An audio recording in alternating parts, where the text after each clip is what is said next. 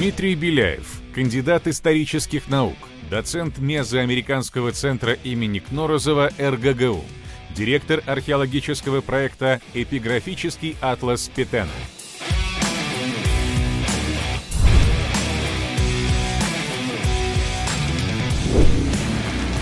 Приветствую, Дмитрий. Да, добрый день, доброе утро. Я слышал, что этих хрустальных черепов было много, чуть ли не 13 штук. И все, что ли, поддельные? Вот все 13. Ну, про 13 э, вообще сложно сказать, потому что э, этот миф появился где-то году в 2007-2008. Я пытался проследить его корни, но как бы корней не нашел. То есть кто-то придумал, что их 13. А, вот. 4 э, в музеях, остальные в частных коллекциях. Ну, проверить как в частных коллекциях, это довольно сложно, естественно. Поэтому мы будем говорить не о 13, а вот о самых известных, даже о трех самых известных. А про 13 это вот пример такого самозарождающегося, саморазвивающегося мифа.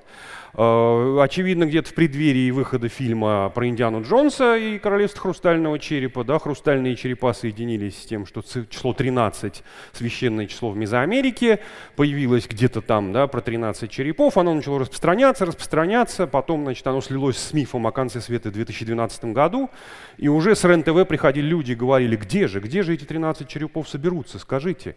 Мы поедем и сделаем прямой репортаж. Вот. А, так что вот как раз да, здесь это для тех, кто изучает, как формируются современные мифы, очень интересное явление на самом деле. А, и, собственно говоря, да, а, мы начнем говорить о, о хрустальных черепах, как о таком да, известном артефакте популярной культуры и культуры, связанной с различного рода мифами о доколумбовой Америке. Да, вот из них самые красивые, да, ну 20, э, которые в правом, э, в нижнем углу и в левом верхнем, они так чуть-чуть, да, видите, да, странненькие, а вот два из них действительно очень красивые. Собственно говоря, да, мифы об этих э, черепах, они э, такие очень интересные, да, они, как я повторюсь, самораспространяющиеся. И э, в действительности как бы подъем к ним интереса произошел во второй половине 20 века, когда вот появился миф о знаменитом а, да, хрустальном черепе как таинственном артефакте из цивилизации древних майя. А, и связано это все было вот с э, вот этим черепом и вот с этой приятной э, старушкой. Ну, она, так сказать, в 30-е годы была совсем молодой, юной значит, тинейджер. И, э, да, собственно говоря, она и запустила миф о том, что на руинах древнего города Майя она, значит, ведомая какими-то спиритическими Э, настроениями, нашла вот этот вот череп, да, и череп этот, он такой вот великий и так далее. И в 60-е, 70-е годы это вот все пошло в э, массовую культуру. И с этого, собственно говоря, мы видим начало вот этого красивого, ну, красивого для кого-то, для кого-то, наоборот, пугающего а, мифа. Собственно говоря, что это такое? Да, так называемый череп Митчелл Хеджеса э, и э, приемный отец вот этой э, да, будущей старушки, тогда молодой еще, э, значит, да, э, Фредерик э, Альберт Митчелл Хеджес, он был британским путешественником, да, таким, так сказать, рыбаком, спортсменом, вот, еще немножечко плейбоем, ну и, в общем, да, вот фигурой такой характерной для Великобритании той эпохи. Ну, это вот, да, сериал Дживс и Устер, собственно говоря, он бы там прекрасно вписался, я очень жалею, что его там нету. Э, вот. И он сам про себя вот в справочнике писал, чем он занимается. Да, ловля крупной рыбы. Самая крупная рыба, которую он поймал, это оказался это самый хрустальный череп на самом деле. И э, да, э, город, где якобы он был найден, древний город Луба-Антун, слово такое красивое, значит, да, нашли его в начале 20 века, на самом деле руины были известны с конца 19-го, да, и вот Томас Ган, такой местный в британском Гондурасе медик, который был еще археологом-любителем. Э, вот, он впервые его посетил, потом там работал американский исследователь Реймонд Рейм, э, Мервин. И, да, в конце концов, ну, в общем, археологам Труины были известны. Но Митчелл Хеджи в своих популярных работах рассказал, что он открыл этот древний город. И ведь именно там, на этих руинах, якобы был найден этот самый череп. А, э, да, Митчелл Хеджес действительно на этих руинах был. Более того, в свое время, когда вся эта история развернулась, там я дискутировал, с некоторыми поклонниками этой красивой истории и говорил, что он не вел раскопок. Нет, на самом деле он как бы присутствовал. Да? Не то чтобы он вел раскопки, он вместе со своей подругой леди Ричмонд Браун присутствовал в 1925 году и потом еще даже в 1926 э, на руинах, потому что он был спонсором. Вот, э, ну, они вдвоем с Леди Ричмонд Браун. Э, и вот, да, так сказать, вели раскопки они с Томасом Ганном, но э, как раз, да, вот отсюда, очевидно, вся эта история идет. Сам Митчелл Хеджес рассказывал, что он был руководителем экспедиции, он лично все это открыл, великий затерянный город и так далее, и так далее. Ну вот фотография действительно показывает, что он там был, да, вот он сидит с бородой такой, значит, а, а Томас Ган скромненько уселся в самом краю, на самом краю. И вот, собственно, да, появляется в этом мифе первая версия, что вот Анна Митчелл Хеджес, давайте от экзотики и мистики отвернемся, что она нашла этот череп а, во время раскопок на руинах. Ну вот, да, значит, на самом деле, конечно же, мы понимаем, что да, они постоянно путались в показаниях, что она, что ее отец. Да, то 1925 год появляется, то 26 а, значит, да, сам Митчелл Хэррис упоминает 26 год, да, в своем первом письме это Анна тоже пишет по 26 год. Потом она, да, вот это, так сказать, цитата из ее письма, которую да, можно найти в интернете копию, вот она специально рассказывает. На самом деле, э, по статьям э, куратора Британского музея Томаса Джойса видно, что в 26 году, да, там был Митчелл Хеджес, но не было никакой его приемной дочери. Да, вот эта, так сказать, версия сталкивается с э, документальными свидетельствами. А, значит, да, чуть позднее пошла версия, что это был 1924 год, ну или почти 24 и 25, да, вот, э, значит, самая красивая вот последняя история о том, что нашел в 24 году папа, но отдал Майя, Майя хранили, а потом в 27 ему опять вернули. Очень тоже трогательно. Вот. И, а, значит, а вот поскольку девочка мистическую связь имела с этим черепом, ей разрешили его достать. А, значит, на самом деле вся эта история, что происходило в 1925 году в Лубантуне, она хорошо описана описана в книге как раз Ганна, да, вот ее можно скачать, посмотреть. Э, это такое полуприключенческое, полуархеологическое чтиво. И там, на самом деле, очень многие люди описываются. Проводники, механики, вот даже покойная обезьянка, ручная Майкл, там про нее говорится. А, ни слова не говорится о том, что там была девочка какая-то. А, поэтому вот опять-таки, да, реальные э, свидетельства, они показывают, что никогда Анна Митчелл Хеджес в 20-е годы ни на каких раскопках не была, и, соответственно, да, никакого черепа найти не могла. Ну, ладно, да, допустим, что нашла не она, нашел все-таки папа, и да, потом ей передал, но она приукрасила, потому что вот приемного отца любила. Так далее. В конце концов, кто из нас не без греха и не любит рассказать что-нибудь эдакое про археологические раскопки, тем более, если не сам там был. Но на самом деле, да, а, мы понимаем, что а, в действительности Э, да, все раскопки эм, и все находки, которые были да, во время сезона 25, 26, 27 годов, там да, все документировалось, потому что действительно это была такая история для британской э, публики очень интересная. Да. Вот, например, фотография таких довольно э, не очень хорошо сохранившихся артефактов. Да. Но ни при какой такого рода череп и вообще ни про что связано с этим черепом никто не говорил. Да. Это экстраординарная находка. В общем, да, поэтому никакого археологического реального контекста у нее нету, а для археологов это самое важное. Да, то есть это череп с какой-то темной непонятной историей. Да, то есть в реальности, да, вот отвечая на этот самый миф с двумя этими подверсиями, череп Митчелла Хеджеса к Майе никакого отношения не имеет, в Лубанту не найден не был. Ну, а где был найден, в общем, сейчас, да, давайте, так сказать, посмотрим. Вот. Да, версия номер два, которая тоже появляется, что якобы где-то Митчелл Хеджес его купил, но не хотел это открывать, потому что незаконно ввез, боялся преследований. Да, в общем, в 20-е годы в Великобритании никаких законов о запрете ввоза чужого национального достояния культурного не было. Наоборот, это очень приветствовалось. Так были созданы британские музеи. И, собственно, да, Митчелл Хеджес и леди Ричмонд Браун ввезли довольно большую коллекцию этнографическую индийцев Куна из Панамы. Тоже, в общем, никаких проблем у них с этим не возникло. Так что это опять ну, попытка навести э, такую своеобразную тень на плетень. Да, где-то все-таки нашел. А, итак, да, а, э, собственно говоря, что мы про этот череп тогда реально знаем, если он не был найден в Лабантуне? Благодаря э, там, исследованиям специалистов, в общем-то, понятно, что впервые он появляется в 30-е годы.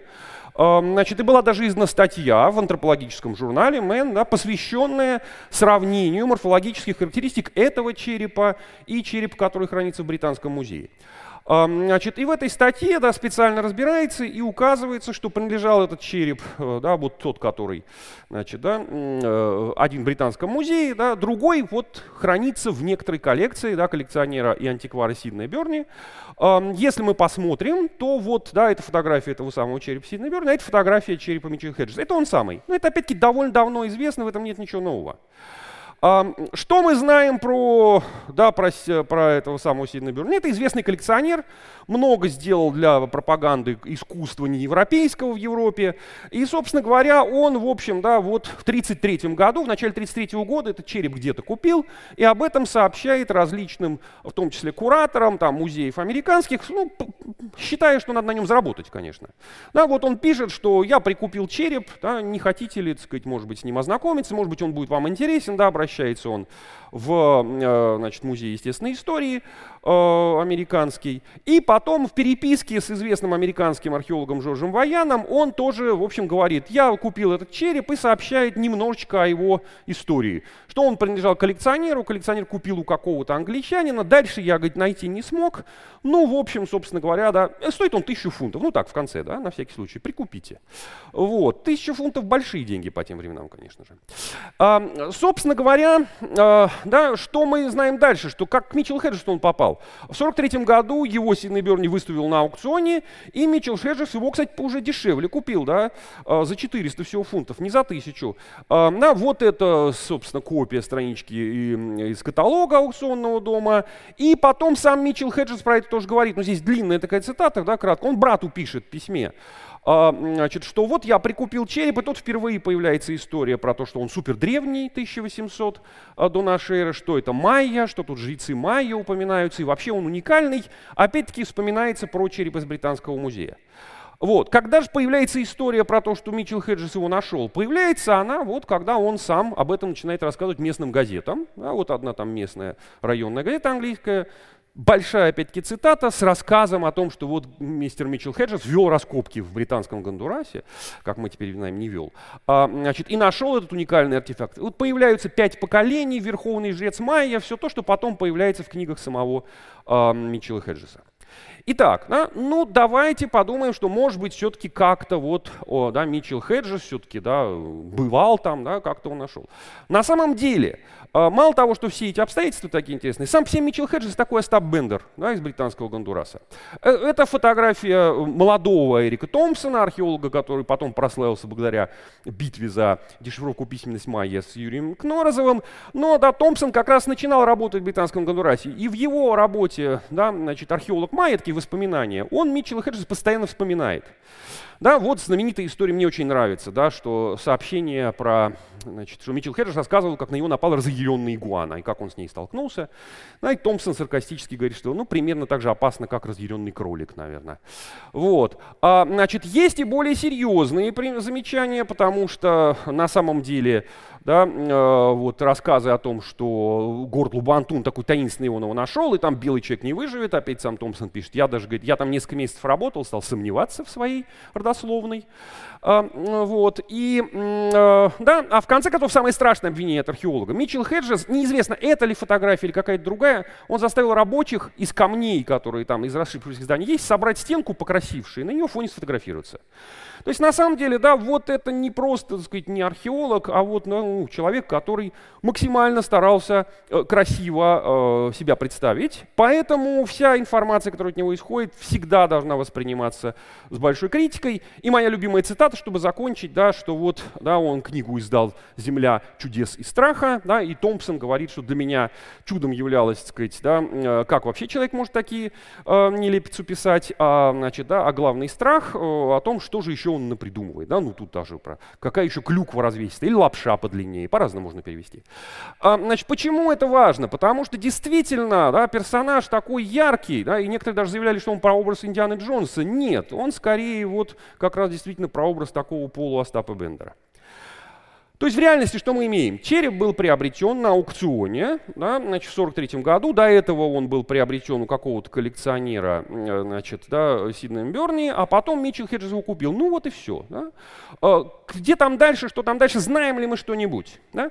Черепа же якобы очень древние. А они же невероятно древние. Некоторые говорят, что им 12 тысяч лет, а некоторые говорят, что они с Атлантиды и так далее. Что, собственно говоря, мы знаем про первые появления? Да, вот здесь Митчелл Хеджес череп где-то в 30-е годы замирает, а мы знаем про череп из Британского музея. Очень похожий, только у него челюсть цельная, а у черепа Митчелла Хеджеса она отделяется и на шарнирчиках. Собственно говоря, да, он был куплен в конце 19 века, да, в 1898 году, и даже вот есть такое первое указание, в галерее Тиффани в Нью-Йорке. И, э, да, и на самом деле мы знаем, так сказать, его родословную.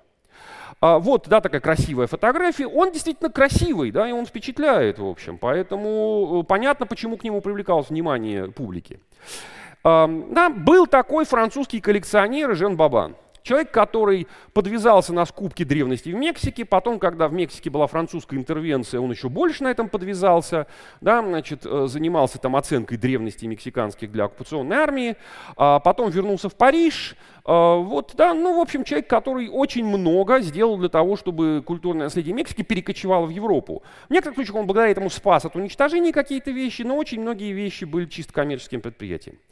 И вот, собственно говоря, да, он э, впервые, да, из его коллекции стали появляться эти самые хрустальные черепа. Значит, да, он э, пытался вот этот самый череп, который потом попал в Британский музей, предложил его э, Музею национальному антропологии Мексики, но мексиканцы как-то не восприняли его с восторгом, вот, и, в общем, пришло, пришли к выводу, что это фейк, что это подделка, и тогда он перебрался в Нью-Йорк, да, и там срочно опять стал его продавать. Ну, значит, опять-таки, вот благодаря исследованиям э, исследовательницы из Смитсоновского университета Джейн Волш э, довольно много стало понятно. Вот есть фотография старая, да, коллекции Вабана, и там на, э, значит, на заднем плане вот что-то блестит, и вот судя по реконструкции, это и есть тот самый череп Британского музея. Итак, значит, он пытается его продать в США, значит, да, университет, э, приличные музеи его не покупают, покупает его калифорнийский бизнесмен, а, опять через галерею Тиффани, потом разоряется, потом опять его, значит, возвращает в эту галерею, и в конце концов его покупает британский музей. Но для красоты. А, значит, вот, собственно говоря, что мы можем сказать, да, что на самом деле а, значит, это была такая ну, программа. Есть еще один череп, который сейчас хранится в музее Кёбранли, на набережной Кёбранли в Париже. Вот видите, погрубее, сразу видно, да, и такие глазницы несерьезные, в общем, все как-то так паршивенько. А, значит, он точно был Бабаном продан там одному а, молодому исследователю, Альфонсо Пинару, тот его передал в музей Трокадеро, а потом он, значит, попал вот в этот музей Кибранли после... То есть черепа, вот они от, от этого Бабана явно, в общем-то, и исходят собственно говоря. Так что реальность, да, два черепа из британского музея, вот этот вот, да, парижский, они явно попали, э, значит, на рынок э, от, э, да, значит, были, так сказать, не самим лично сделаны Вабаном, да, но, видимо, где-то заказаны, и он, в общем, это э, и пытался продать. Дело в том, что там был даже целый миф вокруг этого, что он купил у некоторого французского офицера, а французский офицер где-то его нашел в Мексике, и вообще тогда про майя никто не говорил, да, они были древнемексиканские. Почему? Потому что 1870-80-е годы про майя особо никто ничего не знал, а вот Мексика, в смысле, да, астеки, они были известны. Значит, да, вот тоже такая, так сказать, скучная немножечко реальность.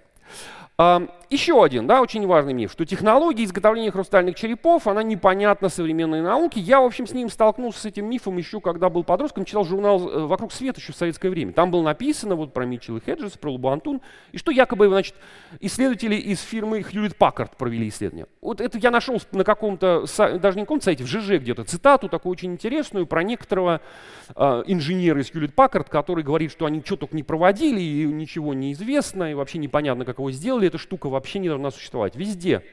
Это цитата. На самом деле фирма Hewlett Packard, как фирма ответственная, опубликовала отчет о том, что они делали с этим черепом. Значит, что они с ним делали? Они его погрузили в какую-то жидкость, значит, да, и э, вот, э, да, собственно, изучали, как там преломляется свет, чтобы показать, что он из единого куска хрусталя. Да, он из единого куска хрусталя. Более того, челюсть, да, которая отдельно, она тоже из того же куска хрусталя. В общем, все, да, никаких призм, никаких таинственных, непонятных вещей, ничего этого Хлюд Паккарт не изучал.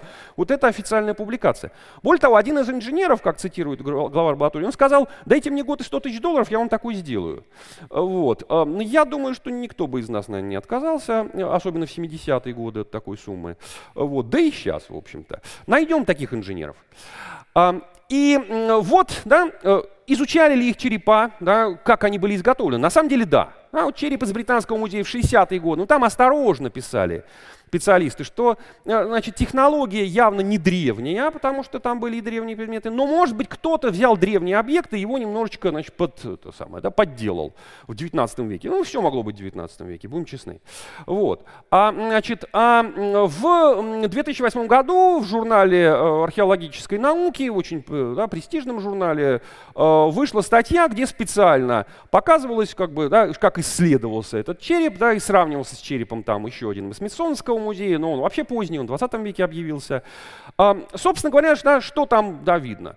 А, что есть следы, вот эти концентрические такие, да, обработки, которые явно свидетельствуют о том, что использовалась некоторая машинная да, технология, в том смысле, что он стоял на некотором очень быстро крутящемся а, основании. А вот это реальный предмет из горного хрусталя, найденный да, из культуры миштеков, где-то 15 и начало 16 века, найденный в Мексике, в штате Оахака. Вот как обработано это. Да? То есть они шлифовали это вот, ну, вот да, как-то, как получалось. Поэтому две этих, в общем, картинки очень показательны. Да? То, что слева, это свидетельство, безусловно, да, обработки 19 наверное, века. И, в общем, другие свидетельства примерно такие же. Да? После того, как Анна Митчелл Хеджес умерла, да, значит, ее э, супруг, он предоставил Смитсоновскому институту для исследования этот череп, вот они его исследуют. Вот, там, значит, было и под э, значит, э, обычным микроскопом его изучали, и электронный микроскоп использовали, да, и чего только не использовалось. Да, и было сделано еще специальные, были сделаны, значит, да, слепки, чтобы его не повредить, такие силиконовые, значит, э, да, по которым вот изучалось, что же там э, на поверхности. И, в общем, вывод, к которому пришла группа исследователей во главе с Джейн Волш, он примерно такой же, да, что там есть вот эти концентрические такие, э, значит, э, боровские канавки, э, да, или линии, которые свидетельствуют об использовании современной технологии. Какой конкретно, в общем, да, не говорится, ну, потому что экспериментов с этим черепом никто не проводил, он в частной собственности. Кто бы еще дал по нему, значит, да, резцом пройтись. Вот, он застрахован тем более.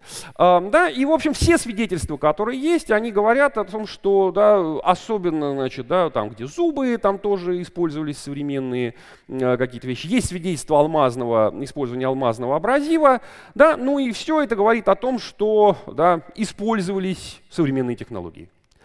Собственно говоря, да, вот она, эта самая реальность. Э, да, череп э, да, был э, создан с использованием технологий, оба черепа, да, и британские Митчелл и Хеджеса были созданы с использованием технологий 19-20 века. Э, и, в общем-то, да, ничего такого сверхъестественного в их изготовлении нету.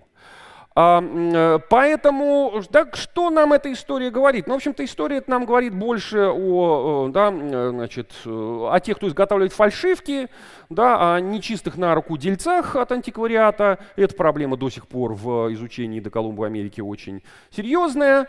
Да, масса предметов, которые попали на рынок и в музей в 19 веке, оказалась в итоге подделками. Да, там, в различных музеях есть специальные шкафы. Да, идешь, а там показывают красивые-красивые такие вазы, и ты спрашиваешь, а что это такое? Они говорят, это подделки оказались. Вот. И главное, она говорит о том, что интерес к доколумбовым культурам начинает формироваться вот, во второй половине 19 века, да, и в первый, там, третий 20-го, но он такой еще не очень, так сказать, устоявшийся, потому что нет еще академической науки в этом направлении. А, что можно, да, что угодно выдать до древние артефакты, даже кто-то в это поверит, даже специалисты из Британского музея.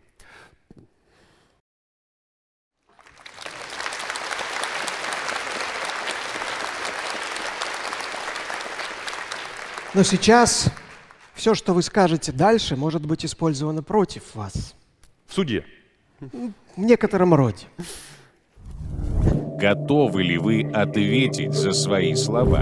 На сцене вредный оппонент. Ну, не на сцене, а на связи с нами Михаил Родин, научный журналист, историк, автор программы «Родина слонов», автор журнала «Прошлое». И он Всем очень привет. вредный. Да, у вас, Михаил, 10 minuto. Хорошо, я сказал бы, что даже не то, что вы будете дальше говорить, будет использовано против вас, но и то, что вы уже сказали. А, потому что, на мой взгляд, а, дядя Федор, неправильно вы мифы развенчиваете. Вы себе что-то доказываете, а надо людям объяснять. Сейчас я поясню эту сентенцию кота Матроскина. Смысл в том, что вы как профессионал а, цепляетесь за те вещи, которые вам кажутся подозрительными, но не развенчиваете огромное количество сомнений, которые остаются у нас, простых дилетантов. И вот, собственно, один из них. А, большая часть вашего доклада посвящена происхождению и бытованию, как говорят ученые, этих предметов.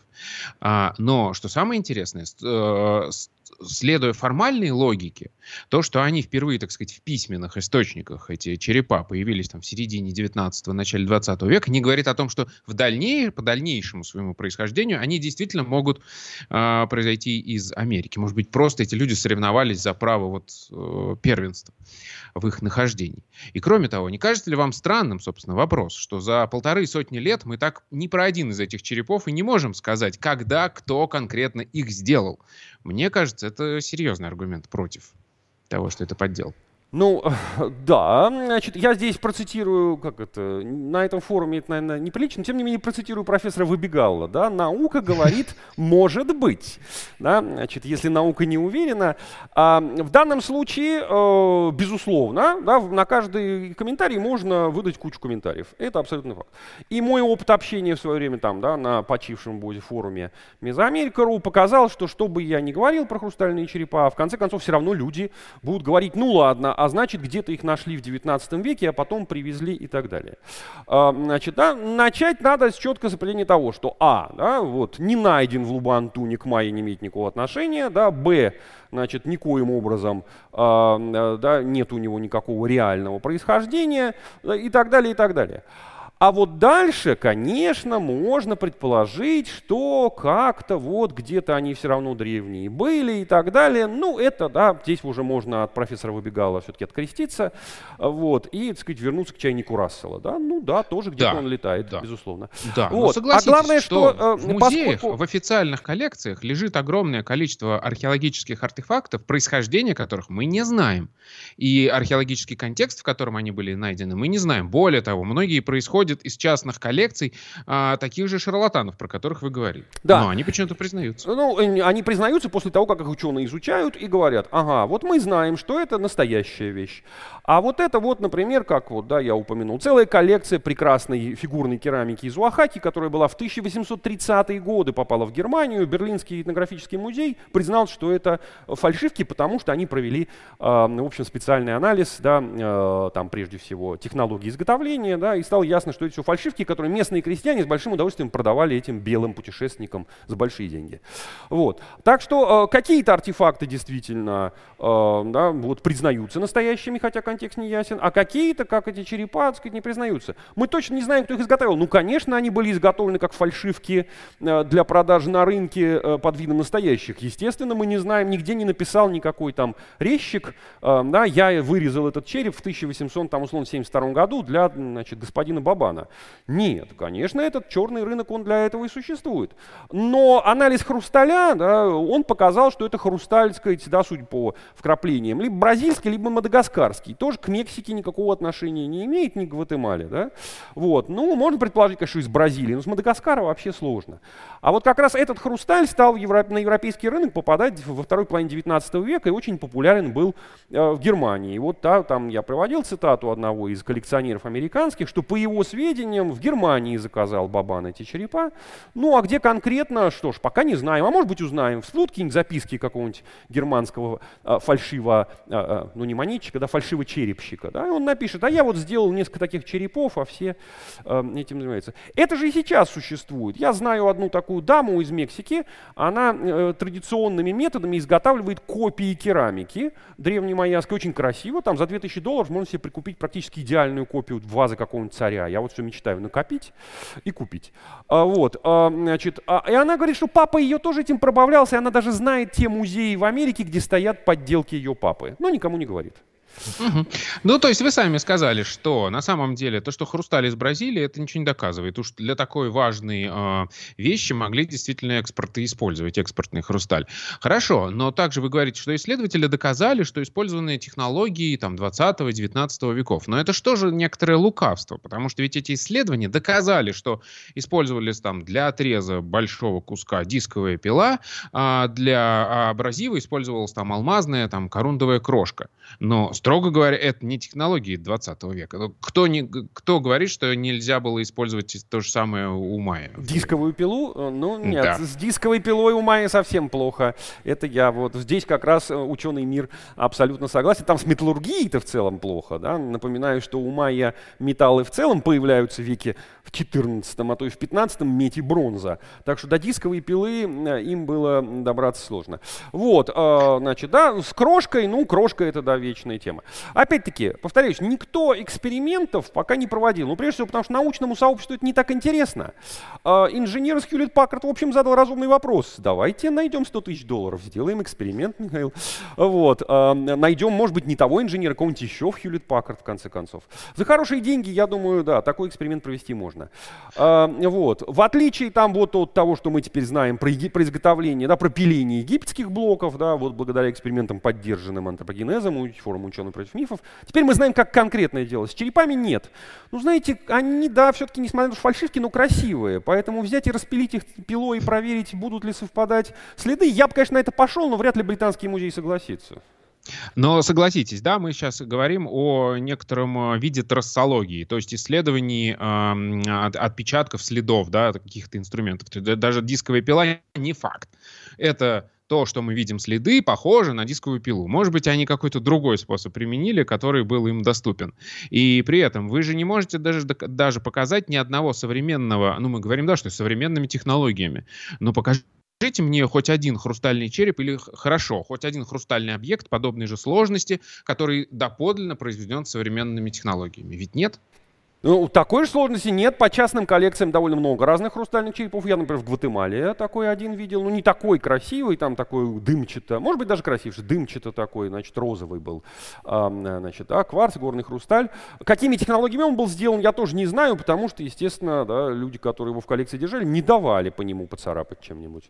Вот. Таких-то, на самом деле, после того, как это миф, так сказать, вошел вот в общественность, их стало появляться больше. Да? Вот почему здесь важна историография, э, в использовании которой меня вы обвинили в самом начале, Михаил? Потому что, да, мы смотрим в 19 веке, и вход, да, две штуки, да, ну, может быть, три, потом еще один в 20 а после того, как вышел фильм про Индиану Джонса, ух ты, боже мой, и они на каждом шагу стали появляться. И, и все очень красивые. А на сайте «Хрустальные черепа» предлагают даже 13 штучек купить. Вот они, 13 черепов, пожалуйста. Наблюдаю ложную корреляцию, потому что в эти же периоды происходил э, процесс изучения мезоамериканских цивилизаций. И, соответственно, логично, что чем больше мы их изучали, изучали тем больше артефактов всплывает на рынке. Безусловно, да, ни один, правда, из этих черепов, естественно, не всплыл ни в каком археологическом контексте, так же, как и череп Митчелла Хеджеса. А, вот, поэтому, в общем, да, здесь опять-таки вернусь я к формуле профессора Выбегала. Есть у него некоторая сермяжная правда, да. Наука говорит, может быть. А, Вот. А дальше, так сказать, да, э, будем смотреть. Опять-таки в этом и состоит ну, честность науки. Да, да, в данном случае, вот, да, мы можем сказать, он не из археологического контекста, этот череп, да, человек, который его да, привнес как бы в эту широкую а, общественную дискуссию, он Остап Бендер, да, такой вот. Ну, а, а дальше, конечно, кто-то поверит, кто-то не поверит. Если вы поверите в то, что это подлинный артефакт, Михаил, я буду шокирован и поражен до глубины души. Я не верю. Я выступаю с точки зрения тех вещей, которые, как мне кажется, остались неосвещенными, ну, с точки зрения простого обывателя, таки- такого, как я. И вот вы упомянули контекст, но э, я человек непросвещенный. И я подозреваю, у меня остается до сих пор, вы ни- ничто не сказали про мезоамериканский контекст. Ведь там наверняка был культ смерти, ведь там наверняка делали какие-то черепа, и была культурная традиция, которая в высшем своем проявлении могла породить такие артефакты. Да, э, безусловно, культ, э, культ смерти очень важный. Черепа как э, символ, различный, да, символ перерождения в некоторых культурах. Да, очень важный, что череп, это, так сказать, череп противника трофейный, это важнейший символ власти, безусловно. Опа, то есть могли все-таки Вот. мезоамериканские цивилизации сделать что-нибудь подобное Да, знаменитые стены черепов Цампантли, да, это вообще супер мезоамериканская тема, да. Как можно больше врагов убить, черепа их не в пирамиду, как, да, на картине Верещагина, а, сказать, такую стеночку. А, Вот. И высшим проявлением этой культурной а, традиции мезоамериканской, безусловно, стала подделка этих хрустальных черепов во второй половине 19 и где-то начале 20 века. Вот, да, Бабаном. И кто делал череп Митчелла Хеджеса, мы не знаем, может быть, не Бабан, а кто-то еще. Вот. Конечно, они были вдохновлены, безусловно. Никаких сомнений. Тут я не буду спорить. Ну, то есть точно так же могли быть вдохновлены э, черепами, которые точно происходят, и мы знаем, что из археологического контекста, и те же самые мастера из американских. Без проблем. Дисковую пилу надо найти еще в восьмом веке нашей эры. И тогда Э, проблем Предмет, нету. который оставляет следы, похожие на следы дисковой пилы. На- настаиваю. Так, вынужден в лице официальной науки прервать ваш скепсис, Михаил.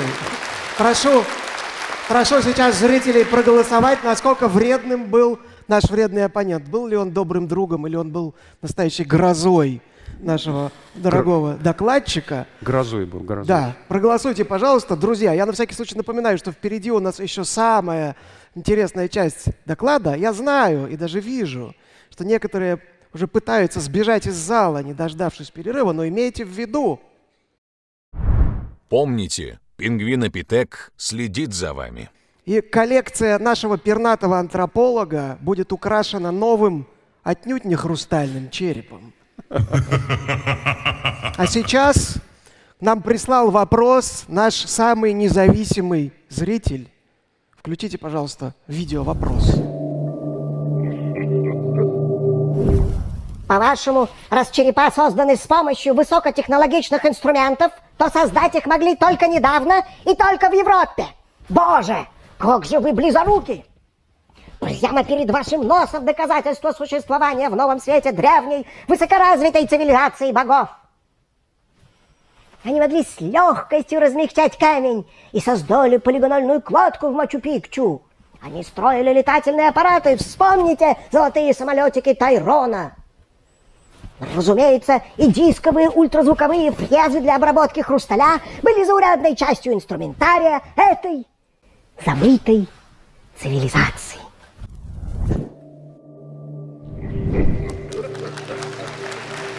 Парируйте, если есть что сказать. Но э, это не это самое. Был придуман не только нашим, э, так сказать, много уважаемым, наверное, э, критикам. А Эта идея высказывалась очень многими. Да, вот, так сказать, Фрэнк Дорлан, человек, который помог Анне Митчелл Хеджес создать шумиху вокруг этого черепа, он вообще считал, что майя это так, случайность. А на самом деле черепа были созданы в Атлантиде. Ну, череп Митчелл Хеджес в Атлантиде 12 тысяч лет назад. Как он это датировал, ну, неважно. Потом они попали в Египет, потом его египтяне передали финикийцам, финикийцы приплыли в Америку, и уже только потом он остался в Америке. Поэтому, да, вот этих вопросов он тоже счастливо избежал. Вот. Это, кстати, инженеров из фирмы Hewlett Packard тоже очень удивило. Они в своем отчете специально это процитировали с некоторой такой издевкой, по-моему. Мол, а как же он это доказывает? Вот. Но, так сказать, присоединились к тому, что мы не знаем, нам дали посмотреть, мы в жидкость погрузили, да, значит, светом его исследовали, и все, на этом все закончилось. А, э, ну, да, да, с этим сложно спорить, конечно, да, может быть, они вообще из третьего, не какого третьего, шестого измерения, да, или седьмого, или какого-нибудь еще. Вполне тоже возможно, да, вот, так сказать, а на самом деле они раньше были плоские, а форму такого хрустального черепа они приобрели, когда они попали в наши измерения с нашими физическими свойствами. Э, Сложно с этим спорить, безусловно. Мы все документируем. Вот все ваши слова. Сейчас вопрос от нашего зрителя Карла Августа Аванти, присланный заранее. Повлекло ли появление таинственных хрустальных черепов желание поискать поскр- посткраниальный, то есть вот скелет остальной, изготовленный из того же материала? Были ли попытки представить коллекционерам что-то подобное? Ну, логично, раз череп есть, значит, а где вообще все остальное? Э, Кроме создателей фильма «Индиана Джонс и Королевство Хрустального Черепа», никто до этого не додумался. Что еще раз показывает, что в Голливуде все-таки фантазия бьет ключом. Так, давайте дадим слово кому-то вот там поднимающему руку. Пожалуйста, представляйтесь, задавайте ваш краткий, лаконичный вопрос. Э, Михаил, Москва. Дмитрий, большое спасибо. Э, Вопрос такой. Э, Если бы я был майя и делал череп, я бы его сделал похожим на себя. А проводились ли исследования вообще вот этот хрустальный череп? Он ближе к какой расе? Или реконструкцию, может, по нему. Вот, вот это интересно. Я как раз когда... Спасибо большое за вопрос. Когда э, готовил этот доклад, я посмотрел, нет, никто не пытался реконструировать по этому черепу значит, да, э, антропологический тип его возможного обладателя. Так что, в общем, все впереди. Может быть, еще кто-то сделает, вдохновится. Вот. Но точно не как в фильме про королевство хрустального черепа Индиану Джонса. Вот. Э, безусловно, не такие они были, наверняка. Череп, как отмечал, э, значит, да, отмечалось вот в статье в журнале Мэн, э, очень точно передает вроде бы показатель, ну, по 30-м годам, на, на уровне 30-х годов, очень точно передает элементы, так сказать, естественные человеческого черепа. А вот какой антропологический тип, да, какая группа, нет, никто не конструировал. Вопрос от Дмитрия Решетникова из Москвы. Как вы думаете, какие артефакты современной цивилизации будут вызывать споры археологов далекого будущего на предмет, что не могли древние такого сделать, это подделка? О, ну это, это сложный вопрос, э, потому что все будет зависеть от того, насколько сохранится традиция письменная в данном случае, да, ну или какая-то другая традиция, которая передаст информацию об этих древних, э, об этих как бы древних да, технологиях. Э, потому что если традиция разорвется, то любой артефакт наш современный будет вызывать такое удивление. Да? Вот. И точно так же, как э, современные там, жители Мексики, когда они находят какие-то древние предметы, они считают, что ну, это вот такие, они их называют антигуас, да, там некоторые мексиканские группы, э, какие древние вещи, которые обладают магической силой. Вот. И археологи ходят и облизываются, говорят, это такая красивая статуэтка, наверное, там 14-15 века, а она у местного знахаря в руках, и он при помощи ее общается с сверхъестественными силами. Вот. Так что любой, да, любой артефакт, если, так сказать, э, традиция, как он изготавливался, да, теряется, то он будет вызывать у человека такую реакцию. Да? При определенном уровне э, да, разрыва традиции да, любая технология будет неотличима от магии. Тоже знаменитая в этом смысле фраза. Так, вот я вижу, тут вот девушка руку поднимает, дайте микрофон. Э, Анастасия, Москва. А, спасибо большое за лекцию. А, мы выявили, что хрустальные черепа — это фейки. А скажите, какие еще известные псевдодревности есть э, в музеях? Э, мифы, о которых уже развенчаны, но они там, как и хрустальный череп, стоят. Может, что-то из Атлантиды? О, из Атлантиды. Нет, а, даже череп из Британского музея, там табличка указывает, что он, так сказать, современный. Да? Они его по-прежнему выставляют как некоторый объект, но уже не говорят, что он древний.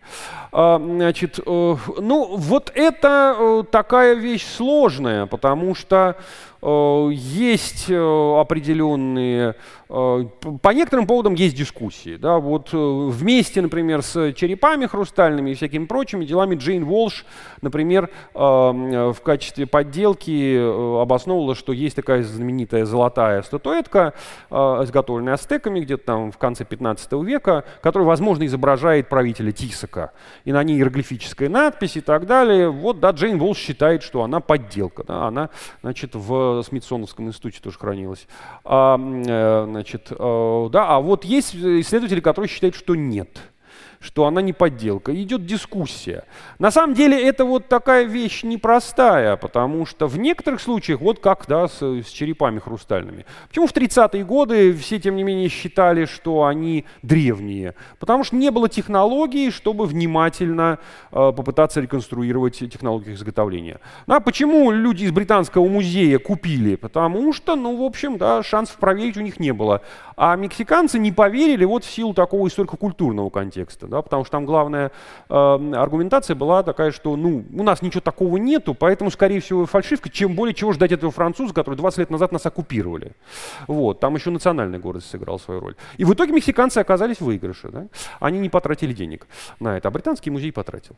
Так что э, каждый раз, когда возникает вопрос о том, что какие-то подделки, э, да, вот э, сразу же возникает вопрос, что э, значит, кто их проверил. Ну вот недавно да, карта Винланда оказалась подделкой. Моя детская великая, просто, так сказать, легендарная история про то, что до 14 века знали, что есть такой Винланд, да, Америка, открытая викингами. Вот буквально только-только оказалась подделкой. Вообще ни во что верить нельзя.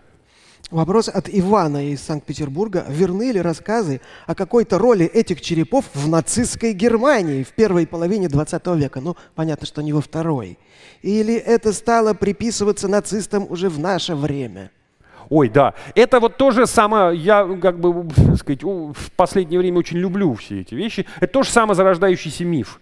Э, никаких свидетельств о том, что это как-то было связано с нацистской Германией в 40-е годы нету, а вот в, в сети, особенно в Рунете, да, особенно там разного рода блогах, в ЖЖ, это прям АННРБ, там, значит, что только нету. И у меня ощущение, что это тоже где-то в начале 20 века придумалось, может быть, не у нас, но у нас приобрело какую-то жуткую популярность. Да, вообще вот следует отметить, что мы даже с Александром это обсуждали. У нас, да, в нашем э, пространстве интернет, и эта тема черепов как-то, да, до сих пор гораздо более популярна, чем в западном пространстве. Непонятно почему. Давайте дадим микрофон в задние ряды. Я вот там вижу огонек горящий, но он не совсем, конечно, в задних, в средних рядах, скажем так. Среднее царство наше. Давайте. Здравствуйте, большое спасибо за лекцию. Марго Москва. Вот мы все говорим про э, Запад, про заграничные страны. А есть ли в России какое-то импортозамещение с такими же мистификацией, как эти 13 черепов? Кыштымский карлик Алешенька, О. я сразу вспоминаю.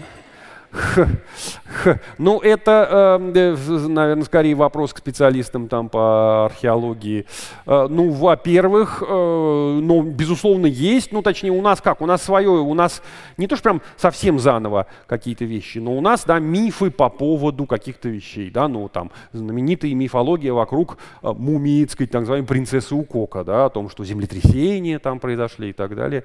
Но и свои собственные придумывают, что там где-то нашли, тоже где-то на Алтае какое-то захоронение э, многотысячелетней давности, где прекрасно сохранилось, и чуть ли там не рептилоидное или инопланетное, я уже забыл.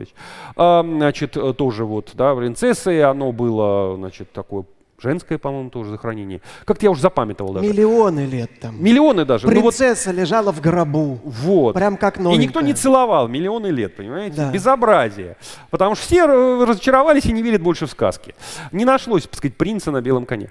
Вот. А у нас это тоже появляется, но здесь следует признать, что э, здесь есть вот некоторая такая история культурной традиции. Я здесь опять выступлю в роли скучного лектора.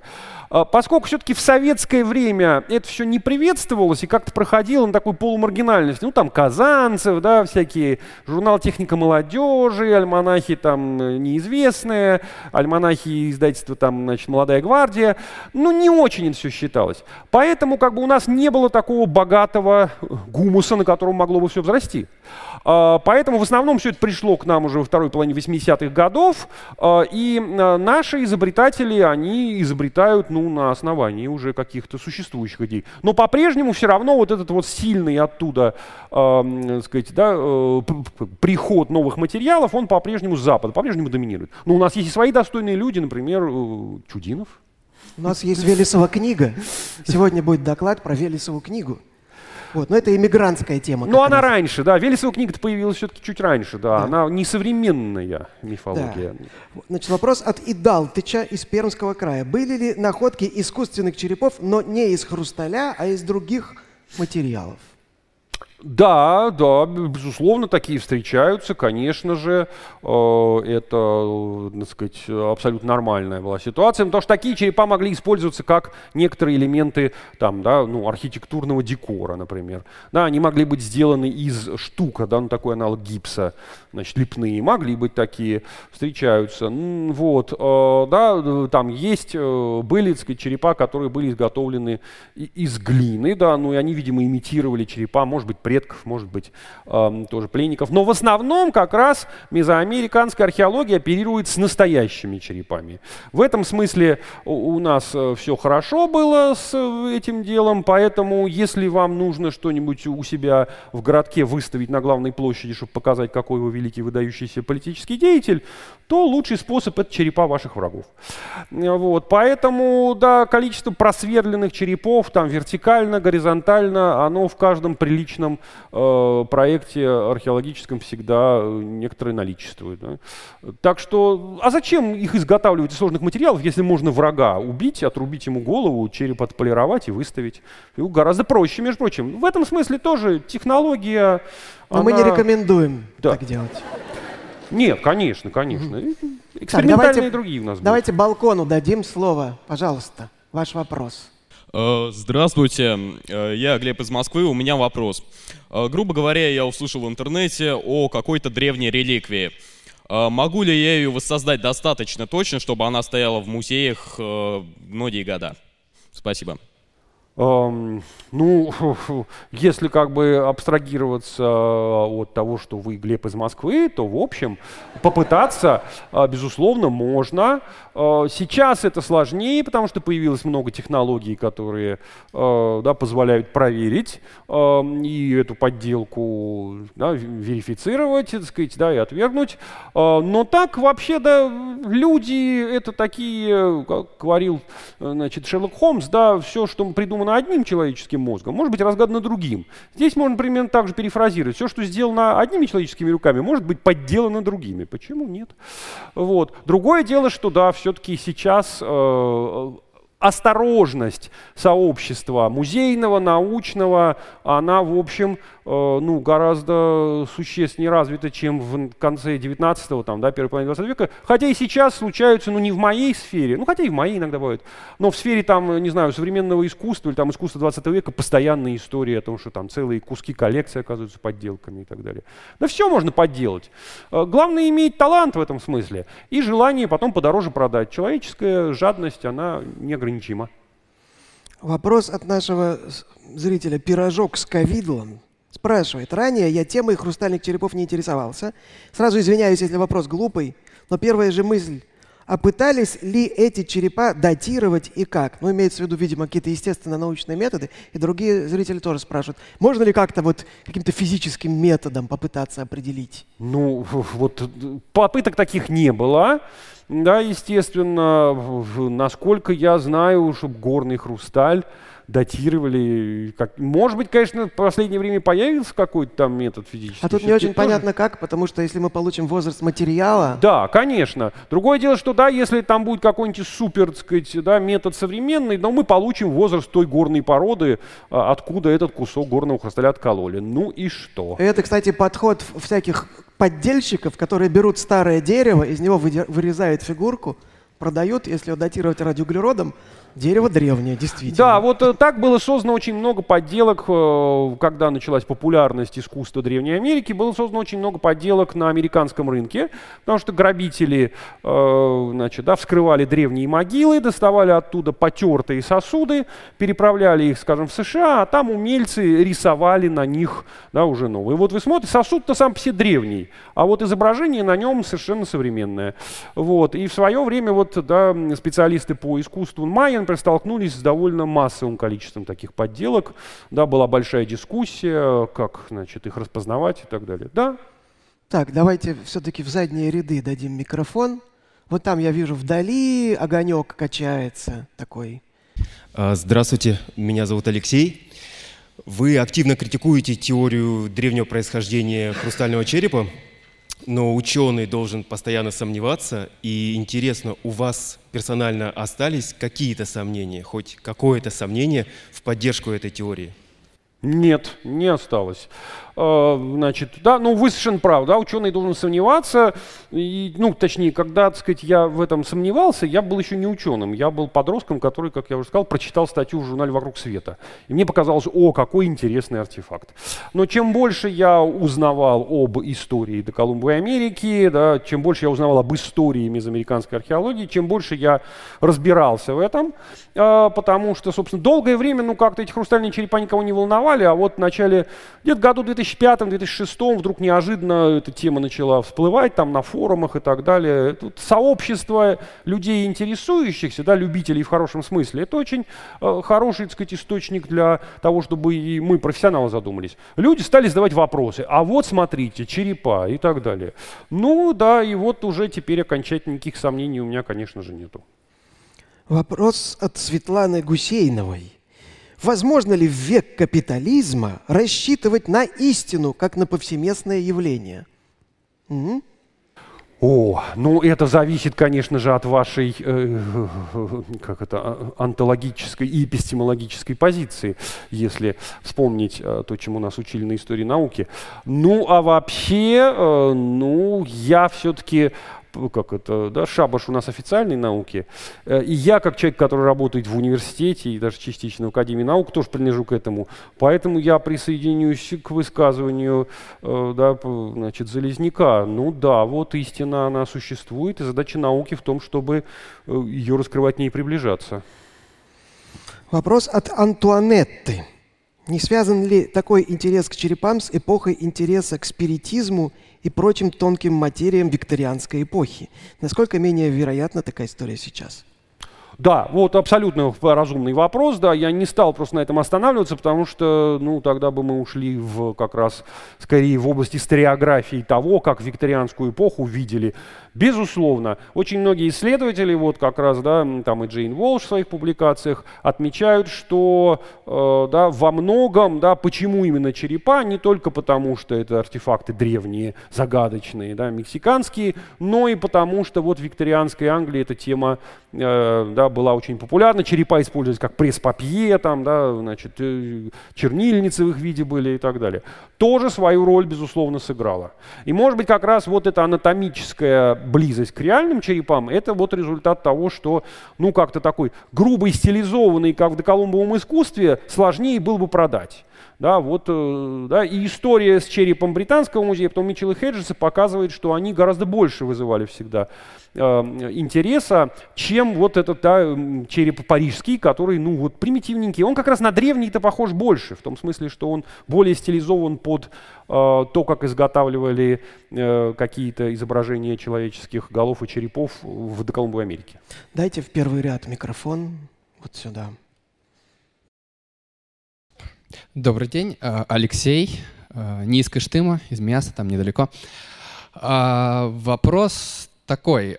Все это звучит очень грустно. Все верили, что это поле, ой, что это что-то древнее, хорошее, оказалось подделка. А есть свидетельство обратного, когда долгое время все были уверены, что это подделка, но потом какими-то исследованиями показали, что нет, это действительно древний артефакт.